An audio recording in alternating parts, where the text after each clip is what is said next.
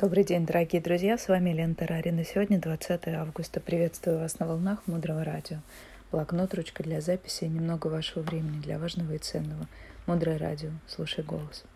Сегодня я приглашаю вас обратить свое внимание еще на одну немаловажную ошибку в управлении своей продуктивностью. Нельзя брать ноутбук и телефон в кровать. Утром не стоит брать телефон в руки, когда вы сразу проснулись, делая это в первую очередь.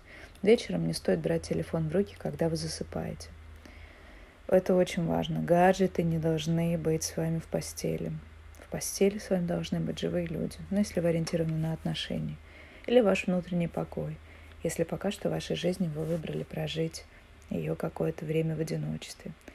Когда вы в компьютере, ваш ребенок видит вместо папы шкаф, а вместо мамы тумбочку. Он объективно сирота. И это не смешно. Мой ребенок в какой-то момент, когда подходил ко мне, я что-то отвечала кому-то в гаджете, и мой классический ответ угу, «ага», он подходил, откладывал мой телефон, щелкал пальцами, ему тот момент было 9 лет. И я понимаю, что все, это крайняя точка, когда ребенок тебе говорит «услышь меня». И в этот момент э, я приняла решение, что у нас есть пространства, в которых мы попробуем какое-то время быть без гаджетов. И мы экспериментировали.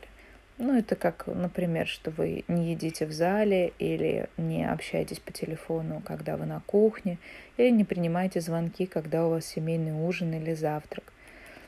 Я думаю, вы много сейчас видите в кафе картин, когда приходит муж жена, парень или девушка, или даже целая семья, и каждый сидит в своем гаджете.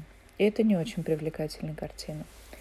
Если вы поедете на тренинг Тони Робинса, консультацию которого стоит 1 миллион долларов в час, первое, что он вам скажет, ты должен нормализировать свой сон. Здесь, на Мудром радио, мы повторяем эти слова.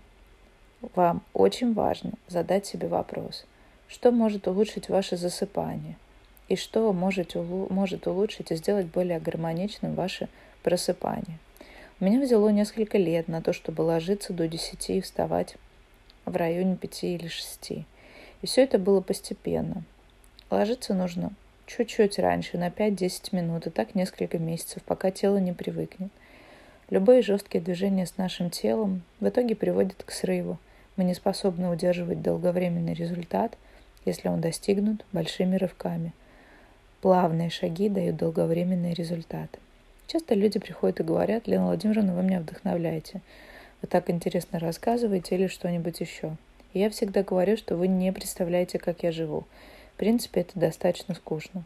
Каждые два часа я заполняю дневник, каждый четверг я там, не знаю, там занимаюсь вокалом или хожу на вождение. Это очень э, однотипно, понятно, очевидно и предсказуемо. Можно сказать, что жизнь спланирована, и с одной стороны в ней нет никакой энергии, адреналина и места для неожиданности. С другой стороны, когда ваша жизнь понятна и очевидна, тогда у вас формируется внутреннее чувство покоя, из которого в любое удобное для вас время вы можете рождать экспрессию, путешествие и вот эту вот неожиданность.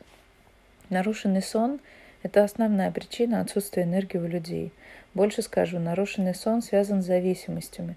Люди, которые не высыпаются, будут более склонны употреблять вредные вещества, использовать больше гнева в своей жизни – у них будет более высокий уровень апатии, ощущение потерянности, запутанности.